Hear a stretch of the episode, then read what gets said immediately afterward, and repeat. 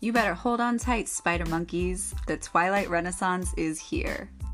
This is After Midnight, a podcast where two incredibly fragile humans dissect the long awaited latest book in Stephenie Meyer's Twilight saga, Midnight Sun.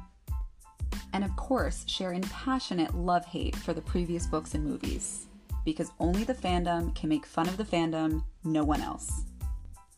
As long as we're going to hell, we might as well do it thoroughly. So we're going chapter by chapter.